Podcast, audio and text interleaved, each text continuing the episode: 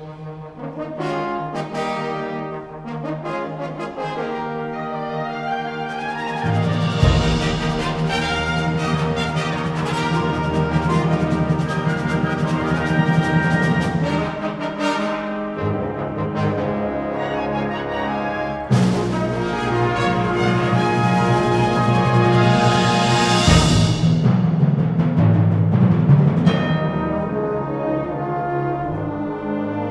I'm sitting down here with Mr. Matt Temple. How are you, Matt? I'm doing great. Great. Thanks for making the drive down here to Joliet. Absolutely. So, uh, Matt, I appreciate you coming out and taking some of your summer vacation time. I'm just reading your shirt that says summer vacation. Exactly.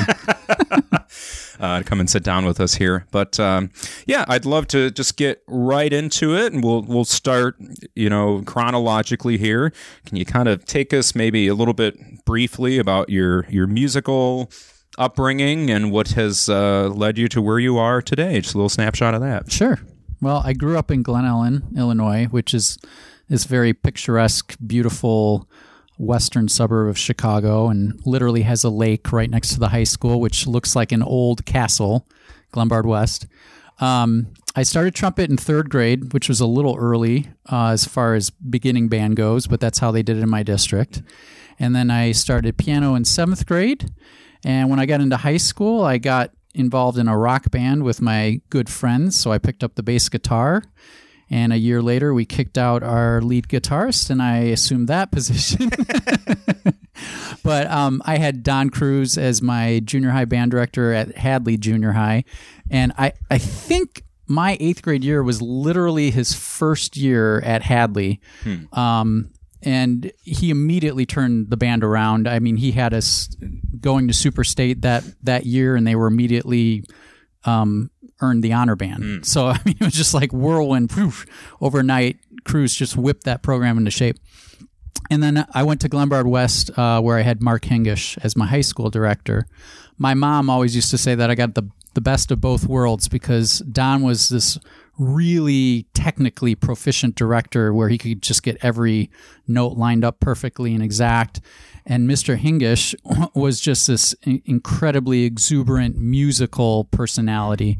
And so she felt like I always had this great balance of technique and musicianship, which I didn't really understand until years later how much I benefited from that. Um, as I said, I was also in a high school rock band, and by my senior year, uh, it looked like all three of us were going to be going into music, and I was the only one that ended up going into music education. My other two friends went into music business. Um, and one of them almost made it. I mean, his band was on the Dumb and Dumber soundtrack. Okay. They're in the gas station scene where he almost almost catches himself on fire. Um, but I, I was the the loner that decided to go into music ed. Um, so then I matriculated to the University of Illinois. The the funny thing about that is um, I really knew nothing about colleges or universities or programs. My parents were very hands off as far as that process. Um, so I just started applying to what I considered to be great schools. So I started applying to University of Illinois, Indiana, Northwestern. Um, and so during my senior year, winter break rolls around and I come home from school and I'm starting to fill out the applications and I open the Northwestern application and it says, uh, letter of recommendation from a teacher.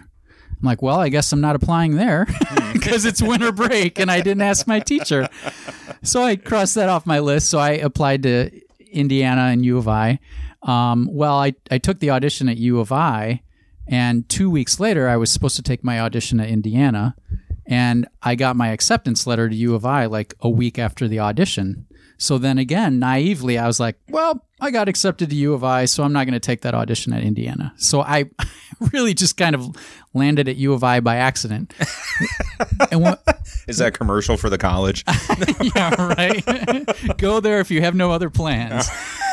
No, I, I was a smart kid, and you know, like in high school, I was originally thinking, well, I'm either going to be an engineer or I'll go into music education. You know, um, but th- when I started at U of I, I also had no idea how strong the music education program was. Okay. No idea whatsoever. I just sort of walked into it and I learned very quickly that they had this incredible heritage and history and that they were ranked incredibly high, like nationwide, you know. And so I was just incredibly fortunate and lucky to land where I did, you know, seemingly just by fate. Mm. Um, I had incredible music education professors there. Uh, Daniel Kohut and Thomas Wisniewski, who were I, I, like to call bad cop, good cop. I mean, they were like complete polar opposites, and just um, offered a really nice perspective for every kid there. The band team was incredible. Um, Gary Smith was there, James Keene, Cody Birdwell was finishing I think he had maybe finished his doctorate, but he was the assistant band director. He's now the director of bands at University of Kentucky. Um, and then Peter Griffin was finishing his doctorate, and uh, he's now at Elmhurst College. So it was just an incredibly rich environment and uh, prepared me well for when I started, my, you know, out in the real world. Um, as far as positions, I started at Flora, which was a very small rural town in southern Illinois. And when I would tell people where I was teaching, they go, "Oh, you're teaching in Florida?" No, I'm teaching in Flora, Illinois. You've never heard of it. um, and uh, you know, I was typical first year band director. I was married to my job. I was probably the most eligible bachelor in town because everyone my age had moved out after they graduated high school. so I, I very willingly just, you know, slaved over the program. And at that time, I, I built a lot of um, like a sort of the total program. I was doing musical theater, music appreciation, choir, and band. So it was uh, you know jack of all trades, master of none. Um, and I made a lot of mistakes there, and and you know there was no one really around that I could consult. So a lot of it was I was sort of self taught when I started out in the profession. Um, so. After a few years there, I decided to uh, pursue my graduate studies, and my plan from the very beginning was to uh, go back full time and, and, be a graduate assistant because that that seemed to really appeal to me when I was an undergraduate, seeing the the graduate assistants and what they did. Um, so I was looking at universities, and initially I was looking at a lot of Big Ten schools, but um, I called up the local director near Flora who was teaching at Eastern Illinois University, and that was Dr. Joseph Manfredo. And he had started teaching at Eastern Illinois the exact same year that I had started teaching at Flora. So he was he did a lot of reach out to the local directors, and I had seen him direct um, an honor band festival that had included my high school. And so I, I started consulting Dr. Manfredo about my graduate school search and eventually he more or less talked me into coming to Eastern instead, okay. um, which worked out really well because the experience I had at Eastern was way more personalized than what I probably would have gotten at any of the Big Ten schools. I had a tremendous amount of podium time. I wrote drill for multiple shows, you know, whereas like at your typical Big Ten, you might write drill for one show mm-hmm. as a graduate assistant. I was writing drill for all the shows. Um, I got to rehearse the campus band, like that was my band in the spring. So I was rehearsing, you know, multiple pieces. Whereas again, if you're at a Big Ten school, you might rehearse one piece the entire year. Um, and it was a two year program. So I had that much more time to just really dig in and learn a lot from someone that I really esteemed and admired. Mm-hmm. Um, Dr. Manfredo taught me a lot about score study and what he called phrasal analysis, like just breaking down the piece, you know, phrase by phrase and really examining every element of the piece. Um, I remember in one of the graduate classes, he used the uh, Len- uh, Leonard Bernstein book, um, the unanswered question six talks at Harvard, which was really scholarly and sort of blew my mind as a as a young director. Um, some funny th- memories about Dr. Manfredo. He was always very fond of taking his glasses off every single time he would make a comment from the podium. so he, he got in this and and it was basically because his vision was so bad that he had to put the glasses on in order to see the score but then for some reason he felt compelled to take them off every time that he would talk to the ensemble and anyone that's ever played under him can relate to that story So a good interviewer would then kind of segue more into the, you know, Dr. Manfredo questions with this, but that's not me. I got a couple of questions that came up here. It's all good. It's all good. You know, just for the fun part of it, I, I want to go back to the rock thing real mm, quick. Sure. So, what what influences for that? Just so we can kind of paint a picture. You know, what did we sound like? Was this the alternative grunge era? It well, it was alternative, but it was before grunge. It was just a few years before grunge. So this was like the late '80s. Okay. Um, alternative rock. So my favorite band of all time is the Smiths, which was Okay. a British rock band, and other things like The Cure, uh, Red Hot Chili Peppers, REM. Okay. So a lot of those bands were, and a lot of those bands are still around today. Yeah, but a lot of them, they were basically starting out. And we were mainly a cover band, but we did record two full albums of our own material. I'm gonna link them. Yeah, not I'm none gonna of which I'm find going. them. no, I'll find them. I don't think any of it's online. Not yet. Um, and I'm I'm coming up on my 30th high school reunion. That's bizarre to even say that, but uh, at the 20th reunion, we did get back together and, and we jammed. So, like I said, the other two went into the music business, and and I think they've continued to play a lot more than I have. I I still play mainly acoustic now Okay. with my good friend, actually from U of I days. And we do just a lot of covers, Okay. but it's all acoustic. So it's like Foo Fighters, Dave Matthews, that kind of thing. Yeah. So no, I uh, was just interested in, in that portion, and and you know just thought it was kind of a neat thing to hear. You, often when we talk to music educators, it's you know sometimes here's this classic Straight and train, narrow, straight yeah. and narrow, Yeah. and now I'm picturing you with the uh, you know the late '80s dreads. Well, and I uh, had hair back then, so and I I did wear combat boots, uh, ma- mainly just for performances. But um, there was an area of the high school. It was one of the only areas in the high school that actually had carpet. Yeah. So we were called the carpeted area people. okay. Because that's where we would hang out before school, and we were all decked out in pea coats and striped shirts and high tops. I mean, that was pretty much the rage when I was in high school. So And I, you know, it's interesting because I, I graduated high school early 2000s, but we still had rock bands that were going. There's no rock bands in high schools around here that I see. There, I, I just, I don't, Like the and if there don't- are, I don't hear about them yeah, at all. You just don't see a lot of kids getting together and jamming right. like that, which is something I'm a little, you know, nostalgic over there. so, well, and one of the things that I believe it or not that I most credit to those days is are, are my oral skills yeah. Because there were no tab books back then. Okay. Like you couldn't go out and buy Yeah, the right. music for any of these bands. And so we had to learn everything by ear. Mm-hmm. So we were literally listening to the records and the tapes and playing it over and over and over. And is that a minor chord? Is that a major chord? What's that added note? It's a seventh. You know, like as a high yeah. school student, these things kind of blew my mind. But then, sure enough, when I got to U of I, I I was able to test out of almost all of my oral skills wow. classes because I'm like, I know what that is. Yeah, I, I can write that down. That's funny you mentioned that because I do remember when I was learning guitar in high school, I went to like tabplanet.com. Exactly. You know, and like, boom, here it is. You know, here's this Green Day song that's got three notes. But there's that. You know, let's talk real quick, if you don't mind, too. There was something that you said that I thought was pretty important. And you said you were you were slaving over the job and you were married to the job at the beginning. And I hear that from so many people, but I guess my follow up question would be Do you think you'd be in the place you are today without doing that? No. Okay.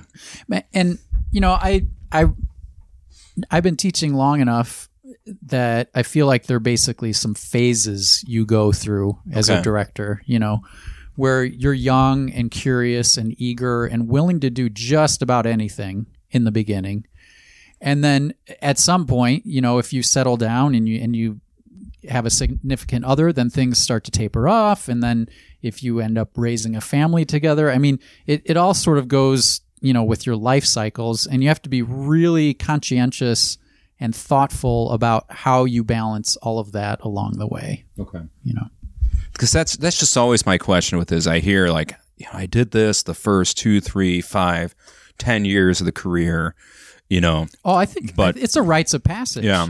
i mean it's Like it is a little bit of an endurance test. And, you know, unfortunately, I think that's why 50% of new teachers drop out of the profession within the first five years. But that's across the board. It's not, Sure. That's not just music. So, what do you think it is then? Is it, as you're saying, maybe you get through different wa- walks of life, or do some people get a more maybe efficient with uh, their teaching, Oh, or you know, or Yeah. or is it that you just kind of realize at some point like this isn't as important as I thought it was? This maybe specific choice or action here. All, all of the above. Okay. Yeah. I think you get tremendously more efficient and then you start prioritizing. Okay. Yeah. So Joe Manfredo, I'd like to talk about him a little bit. Yeah. now that you know we've we've cleanly segued to this portion here. Because he's he's somebody that's come up before with other people and he seems very influential. What are you know some some characteristics? You talked about how you know there's phrasal analysis. You talked about some score study. You talked about um, the experience that you got. But what are like some characteristics of a joe manfredo that makes him somebody that really was influential to you and other teachers Well, you know, I'm first. I'm really um, intrigued and fascinated by lineage of of band directors, and uh, Manfredo was Begian's last conducting intern. okay Um, and while when I was at Eastern, Manfredo had Beejan onto campus and did a four day residency. And as part of that residency, I got to have dinner with him. I got to have a private conducting lesson. I got to play principal trumpet on Armenian dances under his baton. I mean, it was just an incredible time. But I, you know, I think a lot of what I learned from Manfredo was things that he learned from Begian, you know, and just that you know consistency of passing on the the band tradition and the band lineage.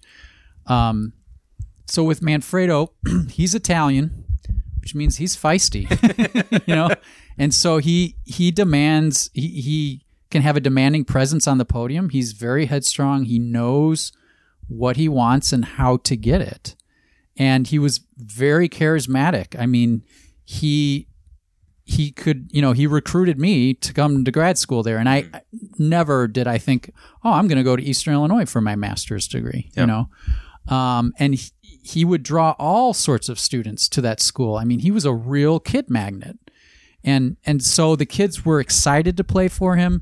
He was demanding, you know, he could get a lot out of them.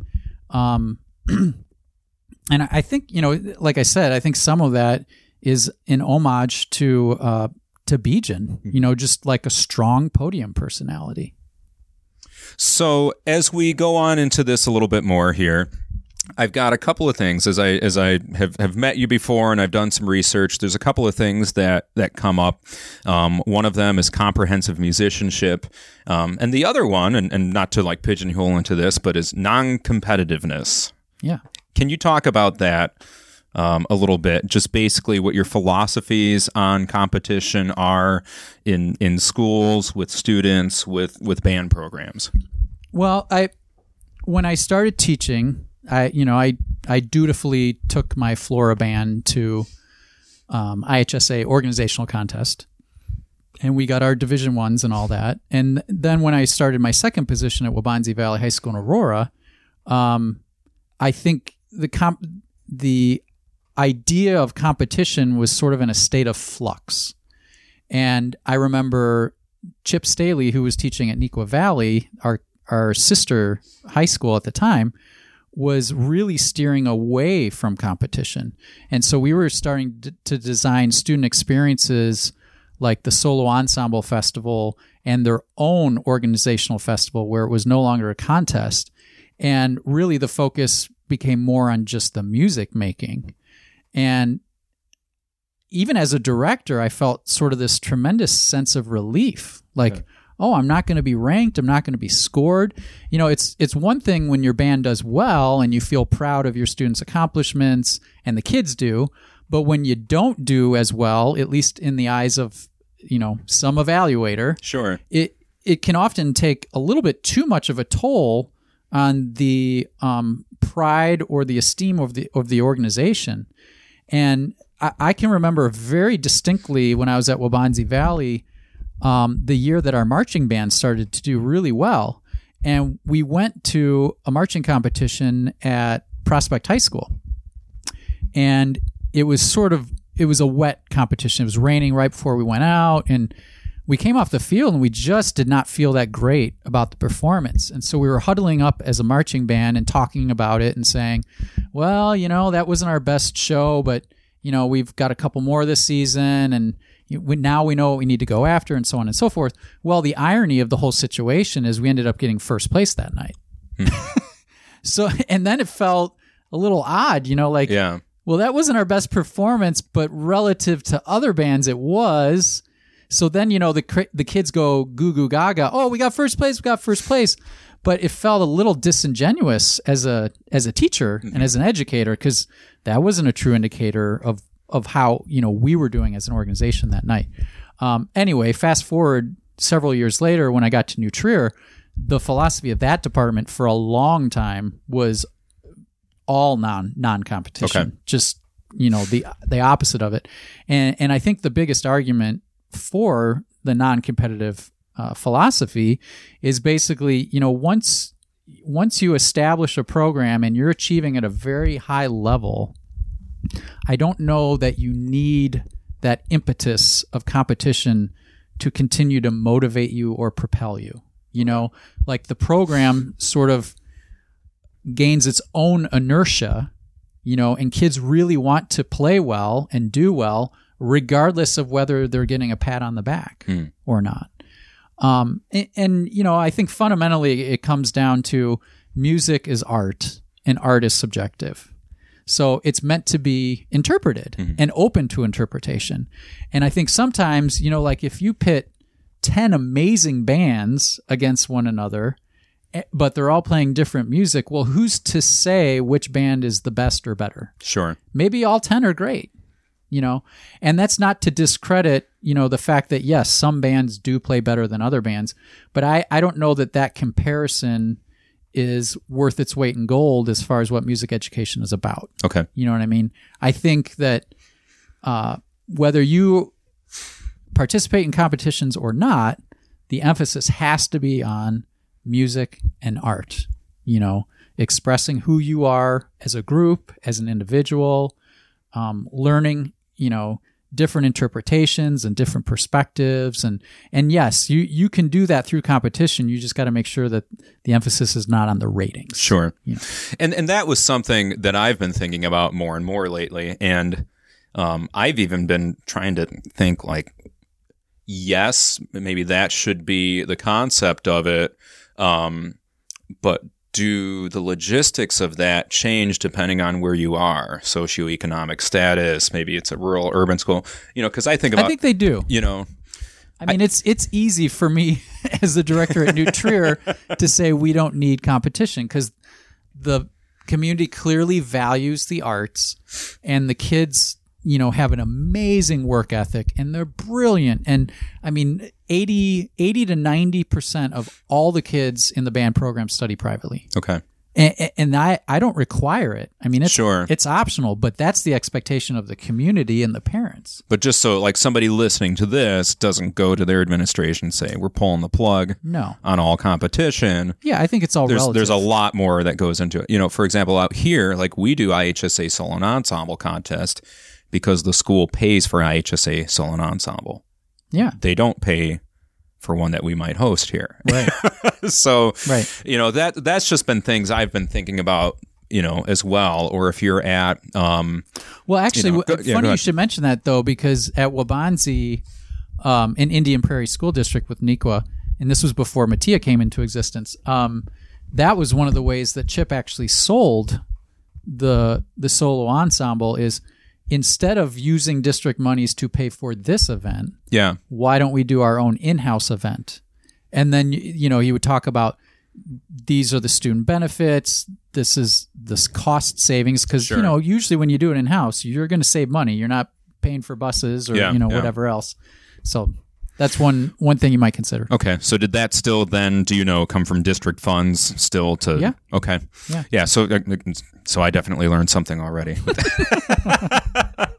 because sometimes money really does, you know, dictate. Oh, I know. You yeah. know how things are going to happen. Because I've also thought too, um, you know, and I said this on the Rodney Dorsey podcast, where like I, I grew up in this area, free reduced lunch kid, and when we would get those notches in our belt, like that's something that made me feel valuable. Yeah. Just because we we felt not like we didn't have anything, but this this was a big deal to us at that point. Right. You know, so especially I think for me growing up, it was you know we would look at people in other towns. Oh, they have everything. They have this. They have that, and which isn't true. Um, you know, but me as I'm getting older, that's just just kind of something I'm focusing on is the competition, and, and for me is like how to how to quit it. Yeah. Yeah. or you know Well, shift I thinking. Think, I think there are so many festivals nowadays that have moved away from rankings Yeah. and ratings that it's a lot easier to like. You know, we go to the Chicagoland Invitational Concert Band Festival. and you're Hershey. always exhibition, We're- right? Yeah, and we're one of the only. Yeah. But and I don't, I, you know, I don't regret it at all. Like, there's no part of me that goes, "Gee, I wonder what those other directors are thinking about." I, it Sure. doesn't cross my mind. I mean, and my kids have a fantastic experience. They get to hear other awesome high school bands, the featured college band, and then they work with you know a national clinician. So Sure.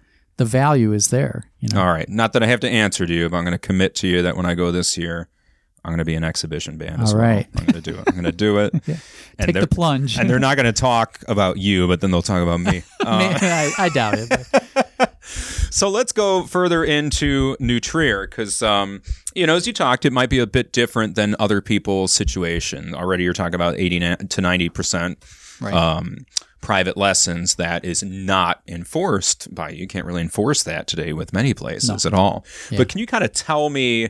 Maybe I don't want to say a typical place, a typical year at New Trier, but you know maybe how you design the year, some special things that you guys might do during that school year for your musicians. Right. Well, New Trier is incredibly unique um, as an institution and then also as a fine arts department. So we have a nine period day plus an early bird, so essentially a 10 period wow. day. But that means that our periods are only 40 minutes long. Okay. So we have very short rehearsals. And because of the culture of the school, I cannot have sectionals over a lunch period or before school because that's the zero hour or after school because a lot of our kids are in sports. So our entire program is really during the school day, just those 40 minutes. Um, and I don't have like weekly night rehearsals either. I mean, we just get it done during class time. Okay. Um, I do have co-teacher, so we can split into sectionals. So tip, you know, in a five day week, two days of those would be large group sectionals, and then we also have a percussion instructor that only comes in one day a week. So one day a week will be split into three groups: percussion, woodwinds, brass, and then the other would just be you know brass and woodwinds with one of the groups picking up the percussion. So we're really only in full rehearsals then three days a week. Okay. That's how it basically works out. With my top group, I also do a chamber music unit, but again, it's it's during class time, and we do it twice a year. So um, each chamber group will have a total of five rehearsals, and then depending on the time of year, they'll either play for the class in the fall or they'll play at the solo ensemble festival in March. Um, and, and the other thing is we have to be really uh, conscientious about how we balance kids' involvement because band is curricular, orchestra is curricular, including the winds and percussion, Oh wow. Okay. and jazz is curricular. So we have four wind ensembles, four jazz bands, four orchestras, two of which have full time winds and percussion. Okay. So many of our kids are taking two music classes, some of them are taking three, and they are required to be in band as like their core music Okay. class. Uh, we call that co enrollment. So knowing that you know a kid in my top band i like a good 50% of those kids are also in orchestra and or jazz i can only schedule so many extra events outside of the school day because they're already playing all those concerts Yeah. so when you look at our off-campus performance schedule compared to a typical suburban school, it, we're usually it on paper it looks like we're doing a lot less because I'll take the band out off campus for maybe one festival a year, Okay. not two or three. And we don't have a marching band either. so the, the great thing is we're doing wind ensemble year, all year long. So Half of the audience went, "What?" And the other the other half went, "Please tell me how." I know I just I just dropped a bomb there, but um, well, that, honestly, that was part of the appeal of of teaching at Trier in the first place was, you know, all of all of the groups are curricular and there's no marching band, okay. so it's just a lot more reasonable in terms of its demands. Sure, sure. So that's that's funny you say that because again, it sounds like somebody's dream job and also somebody else's worst nightmare. You know, Yeah. with that, and uh, that's kind of funny. So when we think about you know maybe special events, because I know in the past the group has has played at huge festivals and and you know has done performance tours. You know how how do you get into that? How do you look at that for the year? Is that something that you definitely plan well in advance, or these maybe opportunities that just kind of come up? Um, yeah, I mean, I I try to every two or three years do something of significance for the program, whether it be the National Concert Band Festival or the Midwest Clinic, or this coming year we were accepted to play at the State Music Conference. Um, and you know, part of my thinking there was 2020 just sounds like a good milestone Yeah, yeah. to go play at the state conference. Um, but then, you know, s- sprinkled in there too, we've done some international tours. So um, we've been to Australia. We have a sister city, sister high school Yeah. there, and they're slated to come back to New in a Okay. couple of years. So that's a pretty significant exchange there. Um, a few years ago, we did an Italy tour, and just last year, we did Carnegie Hall. Okay. So I, I think more than anything, it's sort of spacing it out and pacing it Sure. for our kids so that in any one year we're not doing multiple things. You know? And I know when we had John Thompson on here before, he would talk about his concerts. He said he almost never had a concert without a guest conductor or a soloist. And I was looking at the website. It looks like you guys are, you know, following that tradition a little bit still while, while doing some other things as well. Yeah. You well, know. and one great tradition that John started, which I continue to this day, is the invitational concert, Mm-hmm. similar to our Jazz Fest. Um, Jazz Fest is, is, you know, its own entity. There's, it's the largest non-competitive jazz festival in the United States. Okay. Um, and so basically, that's a second band festival. Um, so if you only have one jazz band at your school, you can bring it to the festival. But most schools have more than one, so Sure. you bring your second or third band. Um, and there's no ratings.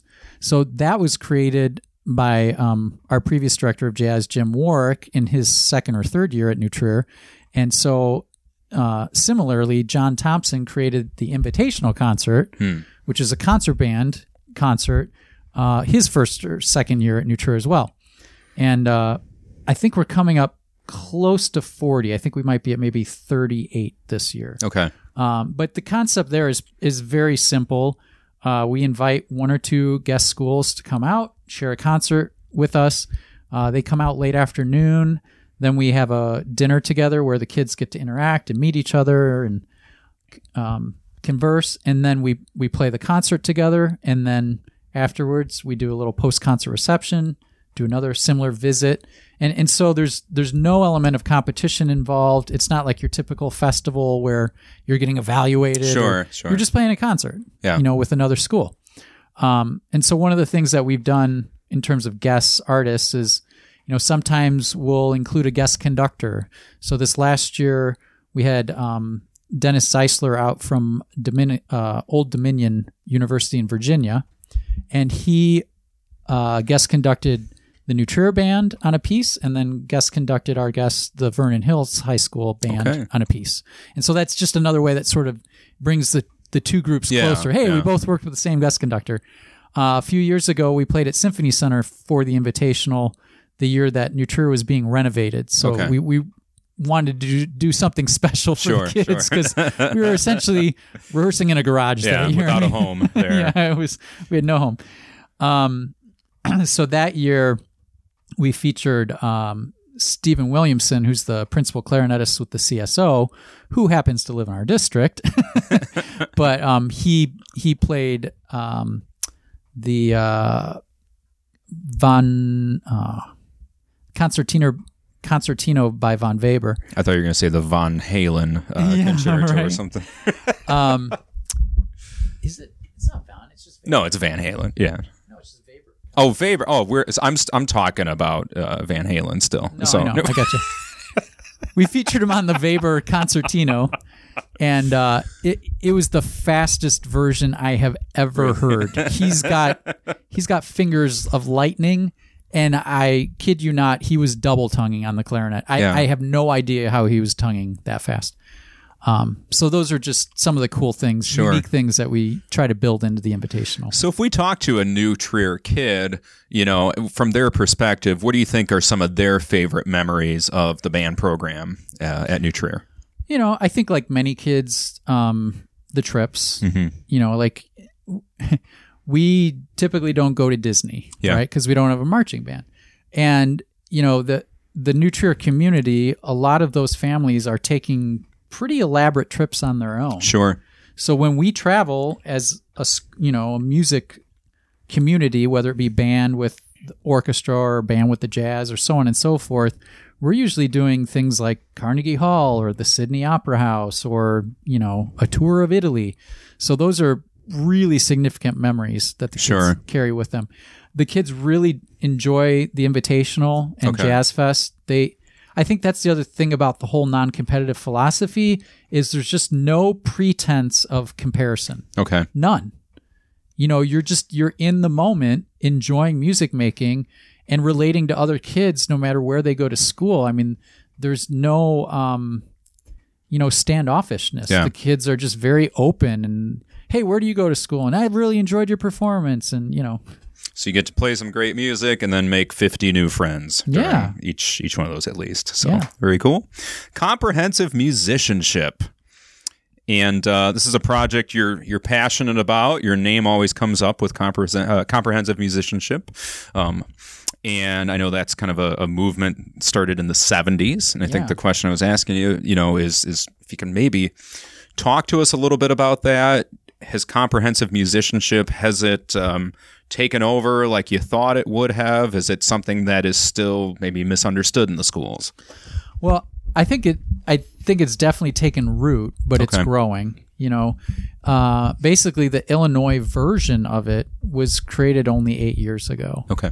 and so we have a committee of teachers, and we meet quarterly, and um, most of our meetings are planning for our summer workshop, which occurs at Northern Illinois University, and uh, we just had it a couple weeks ago this summer in June, and um, comprehensive musicianship it basically started in wisconsin in the late 70s and what's really unique about it is that it draws on uh, teachers from all areas. So it's not just a band thing. It's not just an orchestra thing. There are band choir orchestra and general music teachers at all grade levels k through 12 that are all talking about how to best teach music um, so CMP is is many things sort of simultaneously. So CMP is a model for planning music instruction. So it, it sort of becomes like a long term lesson plan, how to teach a piece. Okay. CMP is also then becomes a way of thinking about music and teaching music. There's also the CMP community, all these teachers that are, you know, in, into this form of teaching. Um, and then there's the workshop. The summer workshop is the most I, comprehensive, yes, pun intended, I guess, but it's the easiest way to learn the full model and learn how to integrate it in your own classroom. So essentially, CMP is just that it's comprehensive. It's teaching more than just notes and rhythms, it's teaching transferable concepts and music history and music theory and things that go beyond just learning how to play one single piece of music or even four or five pieces of music for a single concert. Okay. So, what is assumed with comprehensive musicianship? Um, if you're if you're approaching a piece that way, do we assume the kids have notes and rhythms down, or is that a part of that lesson planning? Probably in the initial part of it. stages of it. Yeah. Okay. So, like, if I could put you on the spot and I throw a piece at you right now. So, like, if we're, um, uh, we'll put we'll put Carmina Burana out there for Sure. example. Okay, just because that's kind of we got we got voices, we got wind instruments, we got string instruments there Yeah. for that. Um, so if I'm taking a comprehensive musician approach, musicianship approach to that, what am I coming out with as opposed to um, you know the director just kind of beating the notes and rhythms into me you know and if you're not hardcore into the history of carmina burana neither am i so you know Yeah. I, I don't well, I, I've and I've never performed the piece except with a good old marching band, Okay. Waubonsie Valley. But um, or, or you could even insert your own piece that you have a, an example well, no, if but. I, I I'm, I know enough about it. Sure. I mean, Carl Orff, um, it, it's bacchanalian in Yeah. nature, you know, um, and so not that that might be the most ideal. I was going to say I, I picked the least appropriate piece. right? but no, I mean that's it. You know, learning more about the history of the piece and you know what is the opera about, and um, so in the CMP model, you're you're you identify three outcomes that you want to work on extensively with a given piece, and one of them is a skill outcome, which would be sort of the notes and rhythms, like how are you going to perform an aspect of that piece well, okay. Um, and then the second outcome is a knowledge outcome. So that's typically music theory, music history. And with Carmina Burana, that you know that would be a, a pretty easy vehicle to talk about opera tradition and the history of you know Carmina Burana and so on and so forth, and the fact that it's a transcription and you know because it's it's easy enough to put any piece of music in front of students and teach them just how to play that piece without Sure. talking about how it came into existence, its roots, its relevancy, its traditions. You know, yeah. so that's what the knowledge outcome addresses. And then the last outcome is sort of the intangible, if you will, of music, which is the affective outcome. And usually in the music tradition, we would call that the aesthetic, right? The to learn how to appreciate the beauty of the art. But in the CMP language, affective is broader than just an aesthetic or you know appreciation of beauty. It's what are the values, um, uh, opinions, um, beliefs that we as humans hold dear and true, and we you know like through this piece, what's something that we could learn about us as humans. Okay. You know, maybe through Carmina Burana, you talk about the imperfection of humans. You know that we have sins and vices. you Hmm. Yeah, know, and um, I'm going to have to put it like a PG 13 on this episode now. well, there've been no swear words yet. No, nothing But uh, but um, You're like, just wait till the end. so so the through that that lens of a skill outcome, knowledge outcome, affective outcome, you then scaffold it over you know your rehearsal cycle, whether it's five weeks, eight weeks, you know, or super short, three weeks, whatever, and you just you go deeper. I mean, that's that's the essence. You're just going way deeper into the music than you would from just the physical requirement of this is how you play. It's it's funny you say that because I'm thinking with my own shortcomings with it. We were doing one year the Hounds of Spring. Love the piece and like I thought the kids knew everything that this piece embodied because I read them the program notes In the poem, and the poem. Right? and we we talked about it the first week. And then we had a guest clinician come in and i don't know five or six weeks later and said now has mr stinson told you about this piece and i remember looking at the little kids and said no. And you know and, and you know i try to have a good report with the kids. I'm like you traitors. Yes we did. We talked about this you know. And then they went oh okay yeah now i remember it. So of course my initial thought when you're talking about comprehensive musicianship and getting into these things is that well these are things we already do but then here i have evidence of kids saying no we don't remember this without this specific jogging of the memory now. And even then what we could tell you is just was in the program notes in the poem. Right. you know so that right there is something that i'm like yeah you're right. We do need to get deeper in these things. We do need to you know help these students kind of form some of these connections. So if somebody's wanting to get into comprehensive musicianship i know you mentioned the workshop but are there things that they can also find online if they're trying to just Yeah. you know uh, dip their toe into this a little bit at first Yeah, we have a website, of course, ilcmp.org, okay um, where you'll find sample teaching plans. um, more about the model, just a, just a description and overview. There are five points to the model. It's it's basically in the shape of a star. Okay. And so the five areas, let's see if I can rattle these off. Music selection, analysis, which is basically score study, Sure. outcomes, which I told you about, um, strategies, which is what we're all good at as teachers. How are you Sure. going to teach the piece? You know, your teaching techniques. And then the last uh, point is assessment. Okay. And, and what's pretty remarkable about the model is, I mean, it was created in 1977, Sure. and those five points of the model are still completely relevant today. You've got music selection. I mean, who doesn't talk about music selection? Like that's a hot topic any anywhere anytime, right? Music selection, analysis, a score study, teaching outcomes. I mean, that's still uh, you know a very prevalent word. Uh, assessment is always big, and your teaching strategies. I mean, it, it's totally timeless. I think the model's very Okay. timeless. And our motto is teaching with intention, performing with understanding. And and so it's it's doing what you were talking about with that program note, but then you know teaching it over and scaffolding it and learning it again and again and again so that it becomes part of the student consciousness. Sure. You know.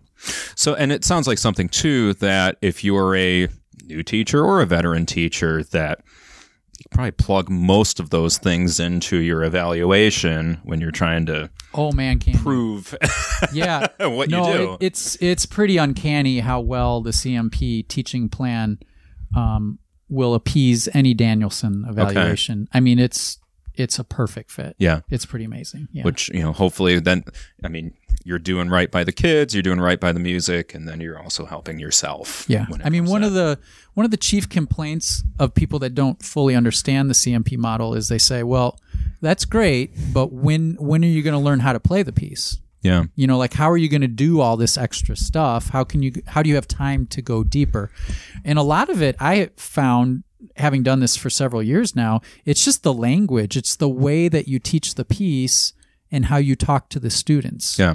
you know giving them a frame of reference as you go Absolutely. So music selection is one of those components, and that will lead us to, you know, one of my next questions that we could, you know, maybe help out some people beginning the field or or even those who've been teaching for a while, but recommendation of some band works, maybe specifically lesser known band works. We all kind of know the war horses, we know the tried and true pieces. Are there any pieces that you can think of that maybe people should you know, pay attention to maybe at least sight read with their band, if not perform. Well, I I'm a real strong um, advocator for Michael Markowski's Okay. music.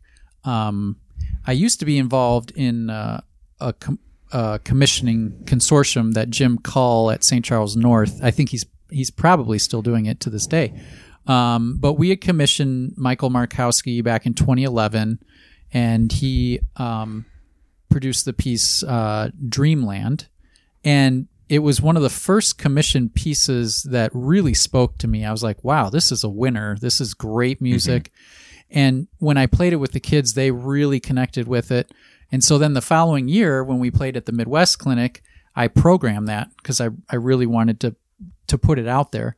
Um, since that time, I've I've kept a close eye on his catalog, and one piece that I I'm sure is going to really stand the test of time is the Cave You Fear. Okay. Um, it's just an amazing work, and it's it's got a lot of depth. It's it's really just a grade three piece. But the year that I um, performed that piece, we were playing at the NBA Directors Workshop um, at McCracken Middle School with Chip uh, Chip DiStefano, and um, so I was playing it with my top group, but it was a grade three piece, and the kids loved it Yeah. you know and i often think that's an indicator of like a really well crafted composition is even your most sophisticated musicians are like this is great music Yeah. Yeah. you know um, and it has some unusual instrumentation it has a uses super ball mallet on the timpani in Okay. the middle and uh, you there's an overtone that he includes the fingering for on the saxophone Hmm. it's basically playing a low b flat without the c key Okay. and it makes this just outrageously loud unearthly overtone it's it's just like this moaning that you, it's it's indescribable Okay. I was going to say, so no different than the normal saxophone tone. Yeah, I'm sorry. right, I'm sorry. Two trumpet players here. Uh, but then another piece that I just recently performed this spring by Michael Markowski was City Trees, Okay. which is more of like a grade five. Uh, just a beautiful lyrical cantabile piece. Um, some easier pieces too. Like I, I'm always looking for stuff that my freshman band and my sophomore band can play. Um, and I, there are a few by Brian Balmages that I really enjoy. Sun Cycles uses a synthetic scale Okay. uh, what you would call the double harmonic major scale. Okay. it's it basically if you take the top four notes of two harmonic minor scales All right. and then put them up, butt them up against each other. So Okay. like if you took the top four notes of the C harmonic scale and then the top four notes of the G harmonic scale, Okay. and it, it's a really cool sound. Hmm. Um, so that's u- that's used in sun cycles, and then ironically, that same scale is used in a different piece, which I also like to alternate with sun cycles, called Snake Charmer by Randall Standridge. Okay. Um, another piece that I, I think the the name of it's a little unfortunate, but I love the music. It's called Rippling Watercolors by Brian Balmages. And my wife, who is a musician but not a band director, um, told me after I performed that with my freshman band, uh, like maybe a year and a half ago, she said, That's one of the most beautiful, moving pieces I have ever heard any of your bands play. Wow. I was like, well, that's pretty high praise. so, And I'm sorry. The, uh, I guess I could just go back and listen to this, but rippling watercolors. You said. rippling watercolors. Okay. Yeah. Um, we're preparing t- to play at IMEC next Yeah. January, so I'm really like perusing a lot of music right now because I I want to play something new that's worthwhile that I want to expose directors to. So I'm also looking at some compositions by Jodie Blackshaw. Uh, Peace Dancer is kind of a cool one. Uh, Moments by Alex Shapiro. Um, she uses some pre-recorded music similar to what Steven Bryant um, is. Was it Ec- Ecstatic Waters? Is that I the think one? so. And and Alex Shapiro, she did. Was it Paper Cut? Yep. Was that her other one? Okay. Yep. Or one of her other ones, I should say. Yeah. Very cool. Well, Matt, what are as we kind of end this here? Um, maybe some challenges that you'd like to go over that you faced as a new teacher, or current challenges um, that you face now that you could you could give to some of our audience as a warning, maybe that says, "Listen, if you're going to do this, do this instead," or "This is what could happen."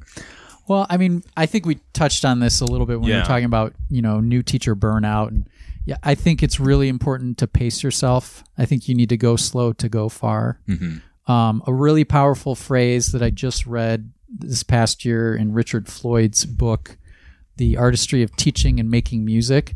Um, there's a, a line in there: "Only do what only you alone can do." Meaning, we oftentimes are willing to do lots of mindless, sort of peripheral things for our job that anybody could do. Meaning, like your student staff, or you know, a support staff, or somebody other than you. you Yeah, know, yeah. because there are a million things that you could be doing at any given moment to get things, you know, done for your program, but there are there are actually very few things that you are the only person qualified to do. So learning to focus on those things and learning to to let go a little bit cuz I I'm a perfectionist and and many of us are, are sort of type A as Yeah. band directors, you know, we're very driven, we're very particular, but you got to be willing to let go and and let a few mistakes be made by other people because more will get done. So you're saying you shouldn't get mad at the font that like your band parent organization uses, you know, or, or as long as it's not Comic Sans or something, of course, you right. know. I, you know, one of the things that I learned at Waubonsie Valley from uh, one of my assistant principals there, Dr. Rudy Keller, he always used to say, use the case method, method, copy and steal everything.